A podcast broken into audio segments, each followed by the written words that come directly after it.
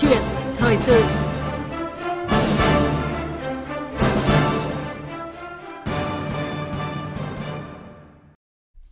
Thưa quý vị và các bạn, như chúng tôi đã thông tin trong phần đầu chương trình, đối thoại trực tiếp giữa chính quyền với người dân để lắng nghe và giải đáp những vấn đề còn vướng mắc trong triển khai thực hiện các chủ trương chính sách được xem là cách vận động quần chúng linh hoạt, hiệu quả, tạo được sự đồng thuận cao trong xã hội. Việc tổ chức đối thoại với nhân dân không chỉ giúp lãnh đạo các địa phương nắm được những suy nghĩ, nhận thức của người dân đối với các quyết sách của chính quyền, kịp thời giải quyết những bức xúc trong nhân dân và định hướng đúng cho người dân, tạo sự đồng thuận cao trong việc triển khai thực hiện các mục tiêu, chương trình phát triển của địa phương, mà còn tiếp nhận sự phản hồi của nhân dân về tinh thần, thái độ thực thi công vụ của cán bộ công chức để có sự điều chỉnh phù hợp, đáp ứng được yêu cầu, nguyện vọng chính đáng của nhân dân. Trong bối cảnh dịch bệnh COVID-19 đang diễn biến phức tạp thì việc đối thoại, trao đổi trực tiếp để kịp thời nắm bắt tâm tư, nguyện vọng, nhu cầu của nhân dân, từ đó triển khai các biện pháp hỗ trợ kịp thời hiệu quả là hết sức quan trọng. Đối thoại, chìa khóa tạo sự đồng thuận, nội dung được bàn luận trong câu chuyện thời sự ngày hôm nay với sự tham gia của khách mời là tiến sĩ Hoàng Ngọc Giao, Viện trưởng Viện Nghiên cứu Chính sách và Pháp luật Phát triển. Do đang thực hiện giãn cách xã hội nên chúng tôi sẽ kết nối trao đổi với tiến sĩ Hoàng Ngọc Giao qua điện thoại – Quý vị thính giả đừng quên số điện thoại nóng của chương trình là 0243 934 1040 đã sẵn sàng chờ nhận cuộc gọi của quý vị và các bạn. Còn bây giờ, xin mời biên tập viên Minh Khánh bắt đầu cuộc trao đổi. Vâng, cảm ơn à, biên tập viên Đức Hưng và chị Phương Anh. Và trân trọng cảm ơn tiến sĩ Hoàng Ngọc Giao đã nhận lời tham gia câu chuyện thời sự của VV1 ngày hôm nay ạ. Vâng, xin chào à, quý thính giả Đài tiếng nói Việt Nam. Vâng. À, thưa tiến sĩ Hoàng Ngọc Giao, à, ông đánh giá như thế nào về à, mô hình đối thoại trực tiếp giữa chính quyền với người dân lâu nay vẫn được khuyến khích thực hiện tại các địa phương ạ? Vâng, uh, có lẽ chúng ta cũng cần phải nhấn mạnh rằng đây không thuần túy là chỉ có uh, được coi như là một mô hình và được khuyến khích thực hiện. Thực ra uh, trước hết đây là một cái uh, chủ trương lớn uh, của đảng. Nếu chúng ta có thể uh, nhớ lại là đại hội đảng vừa rồi đó thì một trong những cái điểm mà được nhấn mạnh trên truyền thông một cách rộng rãi uh, đó là một cái chính sách một cái chủ trương là dân biết dân bàn uh, dân làm dân kiểm tra và dân thụ hưởng Dạ. tức là cái điểm mới như các vị phân tích về cái văn kiện đại hội đây thì nói rằng đây là một cái điểm mới thế cái câu chuyện dân biết dân bàn dân kiểm tra đấy dân làm dân kiểm tra đấy thì câu chuyện này nó đã trở thành luật hóa rồi. Tức là nó được thể hiện ở trong cái pháp lệnh về dân chủ uh, pháp lệnh về thực hiện dân chủ cơ sở xã phường thị trấn. Và đồng thời tính ra là đã được hơn 10 năm nay rồi. Vâng. trong đó có những cái quy định về vấn đề là dân được biết và được bàn về các cái câu chuyện về chính quyền cấp cơ sở. Cái thứ hai nữa đó còn có một cái luật nữa cũng liên quan đến cái câu chuyện về về về về đối thoại trực tiếp đó là câu chuyện tiếp dân. Tiếp dân thì có cái luật tiếp dân và trong này cũng nói rất rõ là những người đứng đầu các cái cơ quan hành chính nhà nước từ cấp trung ương đến địa phương ờ, và các cái cơ quan này phải có cái nghĩa vụ tiếp người dân. Tuy nhiên ở đây tôi xin phép ờ, phân tích kỹ hơn một chút dưới cái góc độ về pháp luật đấy. Thì trong cái những cái quy định về dân chủ ở cơ sở xã phường đấy nó chỉ ở cái cấp độ uh, tất nhiên là nó cũng rất là quan trọng cái việc đã thực thi được tốt hay chưa thì chúng ta có lẽ là là cũng không bàn sâu về nó nhưng mà có thể nói là là nó tạo cho người dân có được những cái quyền đòi hỏi của cái chính quyền xã phường liên quan đến mọi cái mặt hoạt động về kinh tế xã hội mà các cơ quan công quyền các công chức uh, nhà nước ở cấp phường xã phải thực hiện Uh, tuy nhiên nó cũng chưa được tốt lắm cái này cũng còn còn phải bàn sâu thêm yeah. Dạ. ở đây cũng có cái câu chuyện là là có cơ hội cho người dân tiếp xúc với chính quyền và cũng có cơ hội để cho chính quyền coi như là hỏi ý kiến người dân. Vâng. Thế nhưng mà vấn đề đã có thực hiện được hay chưa thì là cả một vấn đề có có vừa rồi làm cái tổng kết uh, hơn 10 năm uh, thực hiện cái này thì nó nó còn nhiều vấn đề lắm. Dạ. Thế quay trở lại câu chuyện tiếp dân, câu chuyện chuyện tiếp dân thì trong đó uh, cho đến nay đi thực hiện cái luật tiếp tiếp công dân đấy thì nó nó vẫn ở cái trạng thái bị động tức là gì? Tức là khi người dân có những cái bức xúc những vụ kiện cáo những cái lợi ích của họ trực tiếp bị ờ, bị ảnh hưởng thì họ đến các cái văn phòng tiếp dân để họ khiếu nại và và thậm chí là cũng rất là các cái nhóm đông người đến để khiếu nại. Thì lúc đó cái ban tiếp dân đứng ra để nhận đơn rồi tiếp công dân. Ờ, cũng rất ít cái trường hợp mà có được cái mô hình gọi là trực tiếp đối thoại. Vâng. Ờ, tôi nhớ là có một vài vụ đất đai vì hình như ở Văn Giang hay đâu đó thì uh, có sự hỗ trợ của một số luật sư thì Bộ Tài nguyên Môi trường cũng hứa là sẽ đối thoại, cũng đứng ra đối thoại nói chuyện được vài lần. Thế như vậy về hình thức cũng như nội dung đấy, cái câu chuyện gọi là trực tiếp đối thoại với người dân đấy, uh, ờ, mặc dù trong luật đó có đấy, nhưng mà nó cũng còn lu mờ trong luật nó chưa nó chưa thành một cái thiết chế rõ ràng uh, về mặt nghĩa vụ trách nhiệm của uh, chính quyền Ờ, đối thoại với người dân về các cái vấn đề phát triển kinh tế xã hội. Thế thì đấy chính là cái mà chúng ta thấy rằng là còn thiếu vắng trong cái khuôn khổ pháp luật, mặc dù cái đường lối chính sách của đảng cũng như là những bước ban đầu về mặt lập pháp cũng đã đã đã đề cập đến cái công cụ là là là là đối thoại trực tiếp với người dân. Vâng. Và trên thực tế thì uh, rõ ràng là chúng ta cũng thấy được là nếu thiếu đi cái sự trao đổi trực tiếp cũng như là sự chủ động lắng nghe của chính quyền với người dân thì chắc chắn là sẽ dẫn đến rất là nhiều cái hệ lụy phải không ạ thưa ông ạ? À, cái điều đó là chắc chắn rồi. Ở đây chúng ta cần phải xác định một cách nó rõ ràng về cái câu chuyện là đối thoại trực tiếp với người dân đấy.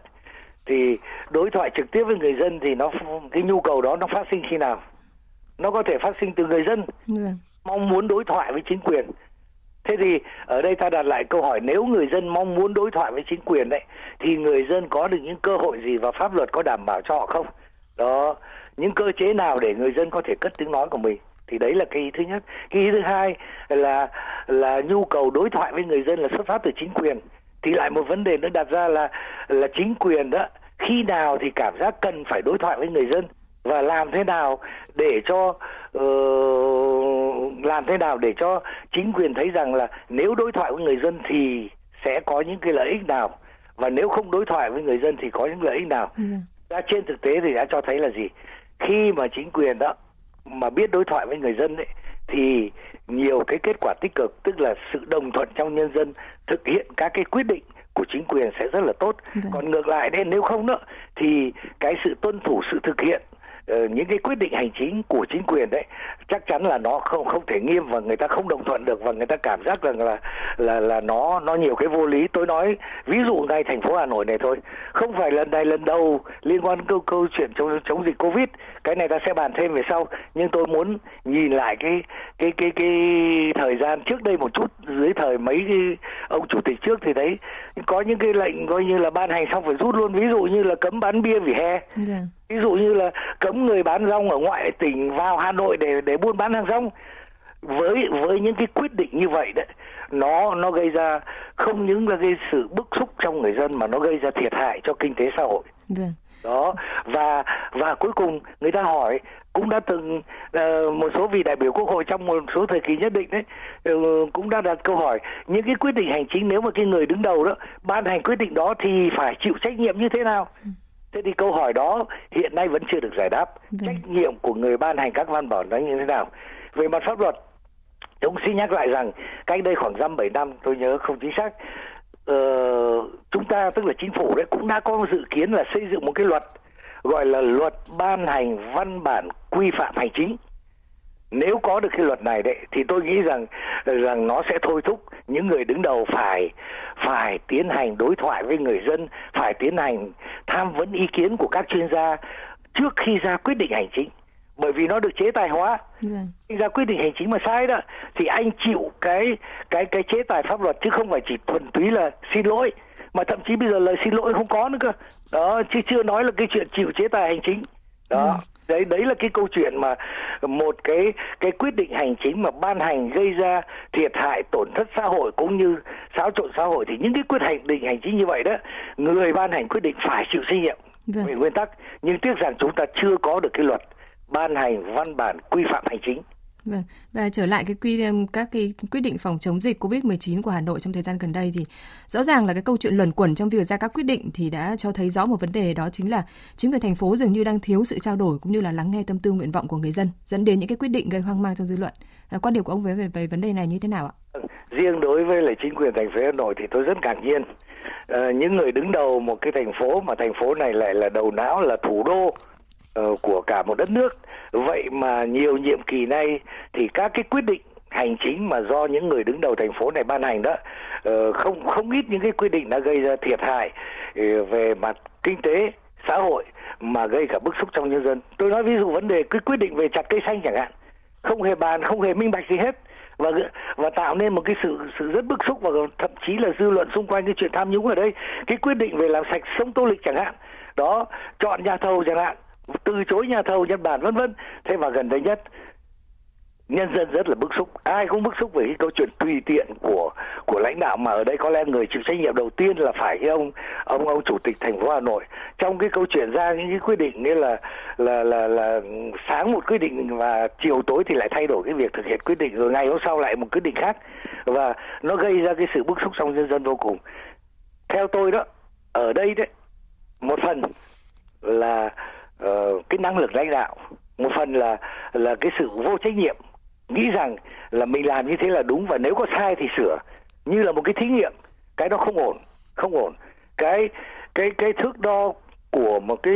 cái cái cái, cái lãnh đạo ờ, nhất là lãnh đạo thành phố Hà Nội đấy là anh phải thận trọng khi ra quyết định. Thế mà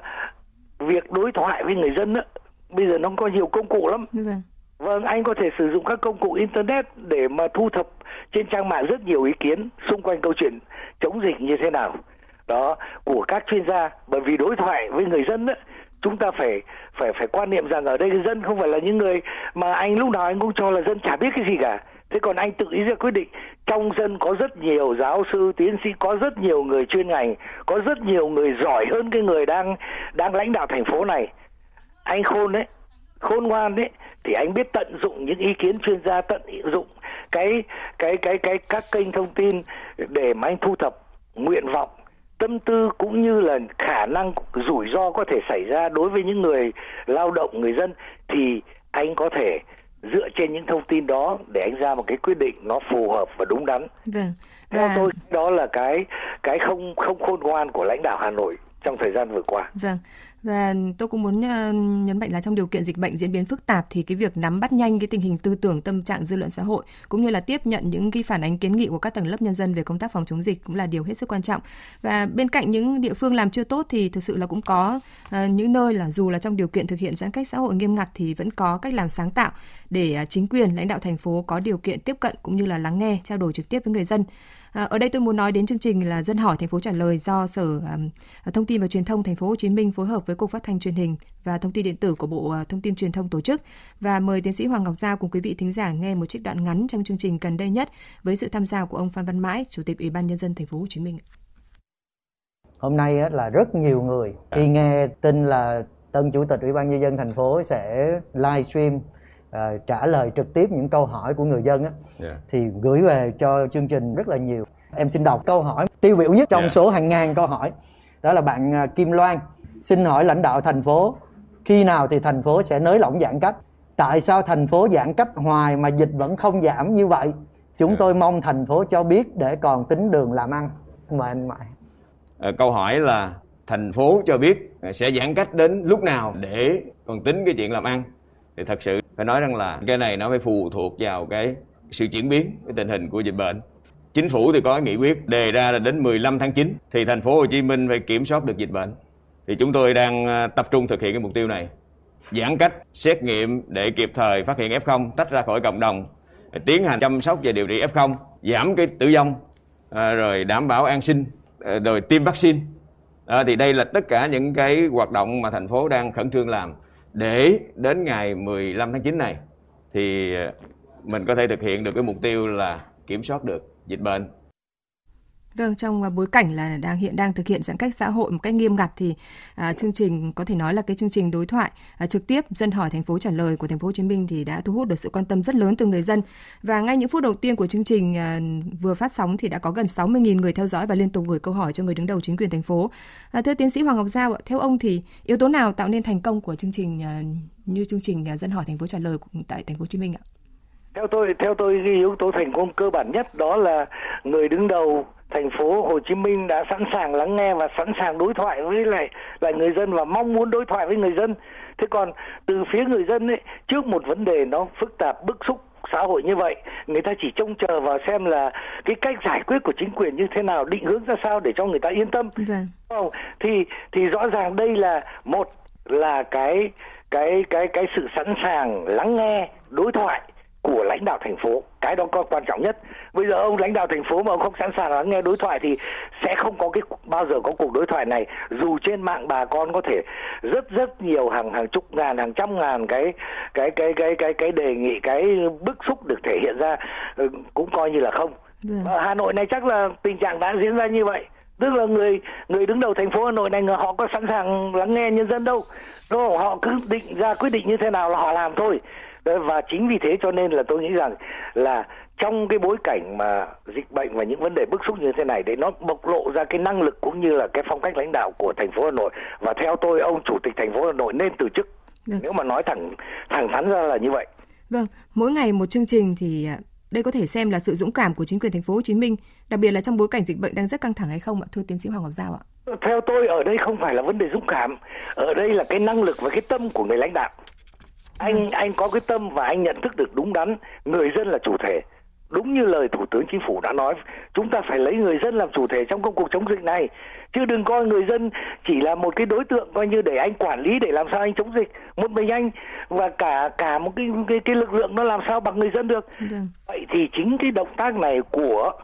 ông chủ tịch thành phố theo tôi nó còn có một ý nghĩa rất hay đó là nó nó tác động đến tâm tư tình cảm của người dân trong cái câu chuyện chống dịch và tinh thần tự giác của người dân sát cánh cùng với chính quyền. Và người dân được được được đối thoại người ta cảm giác người ta đồng hành cùng với chính quyền cùng nhau làm việc này. Đó nó nó, nó hay ở chỗ đó. Vâng. Chứ không phải là chỉ vấn đề là là là là, là năng lực và cái tâm thức của ông ấy, của người đứng đầu muốn đối thoại với dân và muốn thu hút thêm cái nguyện vọng ờ, ý kiến của nhân dân cũng như của chuyên gia. Vâng và cùng ờ, bàn về vấn đề này cùng lắng nghe về vấn đề này thì chúng tôi cũng đã nhận được ý kiến của một thính giả. À, xin mời kỹ thuật viên đầu máy ạ. Tôi là Lê Sơn Đắk Lắk. Tôi nói hiện nay bất cập là hiện nay như thế này này. Bây giờ chính quyền địa phương thực hiện chỉ thị 16 để cái cách phòng chống dịch nhưng mà đáng lý chính quyền địa phương là cũng phải thông báo công khai với nhân dân là hiện nay tình trạng nó dịch như thế này thì chúng tôi sẽ có triển khai bất bất cứ lúc nào. Để người dân người ta sẽ chủ động chuẩn bị đồ ăn thức uống để người ta, để người ta ở trong nhà. Nhưng mà bây giờ là bất ngờ cái ra chỉ thị 16 rồi mọi người đổ xô đi mua đồ ăn thiết yếu để chuẩn bị trong những ngày giãn cách xã hội. Liên thúc nhau rồi rồi là giá cả tăng vọt. Nó ảnh hưởng đến vấn đề an sinh xã hội khi mà chỉ thị 16 bất ngờ đưa ra. Như vậy xin à, khách mời cho biết ạ. Vâng, thực ra mà nói tôi một cách khách quan như là một nhà quan sát thôi đấy thì thì tôi thấy rằng ở đây nó có hai mặt của vấn đề. Ờ, cái, cái cái cái cái mặt thứ nhất đó, là diễn biến của dịch nó nó nó rất là phức tạp và nó rất khác biệt ở nhiều nơi, ở nhiều thành phố cũng như nhiều tỉnh và nó nó nó nó diễn biến ngày càng phức tạp và nó rất là bất ngờ. Thì đấy chính là những cái yếu tố mà theo tôi thông cảm với phía chính quyền rằng là có khó khăn trong việc dự báo và có khó khăn trong việc dự báo thì thì khó khăn trong cái việc thông báo trước để dự đoán được bao nhiêu, dự đoán được như thế nào. Tuy nhiên, cũng cần phải thấy rằng là cái thói quen mà mà dự liệu cũng như là thông báo, mặc dù là có thể là trong ngắn hạn của chính quyền là là là chưa có, cũng có thể vì bận rộn quá cho nên là là cứ làm đến đâu hay đến đấy chứ còn không nghĩ đến câu chuyện lấy người dân làm chủ thể tôi tôi xin nhắc lại nếu lấy người dân làm chủ thể ở đâu chính quyền xác định được yếu tố đó đấy thì chắc chắn việc đầu tiên khi họ định ra một cái quyết định về áp dụng chỉ thị 16 hay uh, hay là những biện pháp này khác đấy thì họ phải nghĩ ngay người dân khi được áp dụng cái văn bản này đấy khi khi phải áp dụng cái việc giãn cách theo cái văn bản này đấy thì phải chịu những cái cái cái tác động gì về sinh hoạt đi lại ăn uống thì chắc chắn rằng nếu như mà họ xác định được như vậy thì chắc chắn chính quyền địa phương sẽ có những cái thông báo trước ờ, khi ban hành cái văn bản đó là ba ngày năm ngày chẳng hạn thế nhưng ở đây nó nó có hai mặt vấn đề thì thì theo tôi quan sát thì tôi nhận biết nó là như vậy. Vâng. Và với những cái địa bàn hiện đang nóng bỏng về công tác phòng chống dịch như là um, thành phố Hồ Chí Minh thì rõ ràng là người đứng đầu thì phải hết sức thận trọng khi mà đưa ra những cái quyết định những vấn đề tác động đến đời sống dân sinh và đối thoại trực tiếp giữa chính quyền với người dân thì sẽ là cái trợ thủ đắc lực cho phép chính quyền thành phố đưa ra những cái quyết định đúng hướng, đúng thời điểm và đúng đối tượng thưa ông ạ. Vâng, đúng như vậy.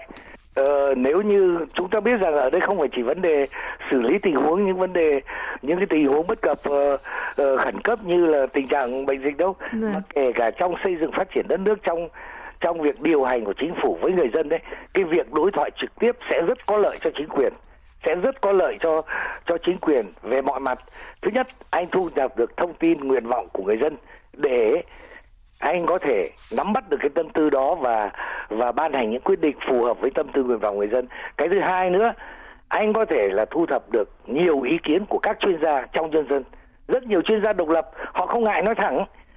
Trong khi đó, nếu chỉ hỏi các chuyên gia trong cơ quan công quyền, tôi đảm bảo là các công chức đó không ai sợ động chạm giữa ngành này, ngành kia, không ai dám nói thẳng đâu thế thì cái lợi thứ hai là là, là lắng nghe được ý kiến nhân dân lắng nghe được ý kiến chuyên gia. Và khi khi dựa trên cơ sở những thông tin đó thì thì, thì chính quyền có thể ra được những quyết định hành chính có thể nói là rất là tốt. Đó nó nó thúc đẩy cho phát triển kinh tế xã hội trên mọi lĩnh vực và nó cũng phòng ngừa được nhiều cái tiêu cực. Vâng. Đấy, thì đấy là đấy là cái câu chuyện cái lợi ích của cái việc đối thoại người dân. Thế bây giờ vấn đề ở chỗ như tôi nói uh, trao đổi ở uh, đầu cái cuộc đối thoại đấy là nó chưa được luật hóa đối thoại trực tiếp chưa được lột hóa thế bây giờ làm thế nào để mà uh, gọi là ràng buộc cái trách nhiệm của người đứng đầu buộc anh phải chủ động đối thoại? Thì theo tôi cần phải xem xét lại cái việc đưa cái dự án luật ban hành văn bản quy phạm hành chính được ban hành đưa ra quốc hội để trao đổi để ban hành. Bởi vì theo cái luật này đấy nếu có luật này quy định đi thì trong đó sẽ có cái điều khoản thì một cái nguyên tắc rất cơ bản là trước khi anh ban hành các cái văn bản quy phạm hành chính ở các địa phương cũng như trung ương đấy đặc biệt là ở các địa phương đấy thì anh phải công bố công khai về những cái nội dung đó cơ bản đó cho rộng rãi trong công chúng và công chúng góp ý kiến. Và sau đó một thời gian bao nhiêu ngày đó anh trên cơ sở đó anh tập hợp thông tin anh đối thoại vân vân rồi anh mới có thể ban hành. Những ý kiến nào anh không chấp nhận anh lại phải giải trình lại cho nhân dân được biết. Dạ. thì nếu như có được cái công cụ đó đấy thì tôi tin là buộc tức là những người mà nhiệt huyết như là lãnh đạo thành phố Hồ Chí Minh thì họ họ hoạt động rất thuận lợi những người mà mà y lại và chủ quan như cái ông chủ tịch thành phố Hà Nội đấy thì sẽ buộc phải hành động đối thoại với người dân để mà ra quyết định chứ không thể tùy tiện được. Vâng. Và trở lại với ờ, chương trình dân hỏi thành phố trả lời của thành phố Hồ Chí Minh thì à, do là đi đúng hướng cho nên là cũng đã nhận được rất là nhiều à, những cái à, phản hồi rất là tích cực từ phía ờ, ý kiến của những người dân. Và bây giờ thì mời quý vị thính giả cùng tiến sĩ Hoàng Giao nghe ý kiến của à, một à, thính giả tại thành phố Hồ Chí Minh à, khi mà th- tham gia vào cái chương trình này ạ. Nói chung là chương trình em bác lãnh đạo của mình là cũng có lắng nghe tiếng nói của người dân à, khi mà ai có phản ảnh thì được ghi nhận lại và bắt đầu xử lý hết thì người dân lúc nào người ta cũng muốn là có những cái tâm tư nguyện vọng đến với cái người lãnh đạo hết trơn hết đó nên là chị cũng mong muốn là chương trình này thì sẽ thường xuyên hơn để mà gì người dân người ta có thể là bày tỏ được cái ý tưởng hoặc là bày tỏ những bức xúc của người ta. Thì các bác lãnh đạo sẽ biết được à cái người dân mình mong muốn cái gì đó, thì mình có thể là dễ dàng lên cái định hướng để mà đáp ứng được nhu cầu của người dân và mình có thể là giải quyết được những vấn đề khó khăn của người dân thì từ cái những cái vấn đề đó sẽ làm yên lòng dân và giúp cho uh, người dân người ta an tâm uh, sinh sống đó. đó thì người ta sẽ coi như là khi đất nước cần là người dân sẵn sàng hỗ trợ thưa tiến sĩ Hoàng Ngọc Giao ạ, cầu thị, chủ động lắng nghe, trao đổi thẳng thắn và à, có thể là thêm một cái yếu tố nữa là chủ động ứng dụng các cái nền tảng mạng xã hội để gần dân hơn. À, đây có phải là những cái bí quyết để mỗi cuộc đối thoại giữa chính quyền với người dân đạt được thành công và à, có lẽ là cũng là những cái kinh nghiệm rất là thiết thực mà các địa phương khác cần học hỏi trong cái việc xử lý các cái điểm nóng phát sinh khi mà chúng ta triển khai phòng chống dịch Covid-19 hay không ạ thưa ông ạ? Vâng, tôi hoàn toàn đồng ý. Ờ, chúng ta hiện nay khác xưa rất nhiều. Việc đối thoại người dân không nhất thiết là tụ họp rồi mời người dân đến. Vâng đã có nền tảng mạng xã hội chúng ta có các kênh thông tin truyền thông rất là mạnh mẽ và người dân bất cứ lúc nào cũng có thể trực tiếp coi như là uh, đối thoại và và kết nối với lại các lãnh đạo. Tất nhiên cái việc mà tổ chức để mà đối thoại trực tiếp đấy theo tôi cũng phải nghiên cứu các cái phương thức đúng không? Và về mặt tổ chức cơ quan nhà nước đấy cũng phải có những bộ phận không phải lúc nào cũng có thể là là là để để ông đứng đầu ông chủ tịch đứng ra để mà cứ trả lời từng một câu hỏi của người dân được. Vâng. này nó phải thành một thiết chế. Nó không thể chỉ là mô hình là một cái kinh nghiệm cho cho từng tình huống một mà nó phải thành một thiết chế. Chính vì thế cho nên tôi mới nói cái câu chuyện đối thoại trực tiếp người dân như là một thiết chế cần phải đưa vào trong cái luật ban hành văn bản quy phạm hành chính thì nó sẽ thành một thiết chế. Sử dụng kênh nào các cái ờ, về mà phía cơ quan nhà nước tổ ờ, sắp xếp lại tổ chức ờ, cơ cấu bộ máy ở từng cấp như thế nào để có thể duy trì được cái đối thoại trực tiếp giữa ở đây chúng ta nói là với lãnh đạo nhưng phải hiểu rằng là với cơ quan nhà nước bởi vì không phải bất cứ lúc nào mà lãnh đạo ở ví dụ ông chủ tịch thành phố chủ tịch tỉnh rồi ông chủ tịch huyện uh, cũng có thể là luôn luôn cứ phải đối thoại trực tiếp thì không ổn nó phải thành một thiết chế với các cái cơ quan công quyền có đối thoại trực tiếp với người dân thì lúc đó nó sẽ phát huy được cái sức mạnh của bộ máy công quyền của chúng ta Vâng, và không chỉ trong bối cảnh dịch bệnh mà tôi nghĩ rằng là thời gian tới khi mà chúng ta trở về với trạng thái bình thường mới thì uh, phương thức đối thoại trực tiếp với người dân vẫn rất cần được đẩy mạnh phải không ạ thưa ông ạ?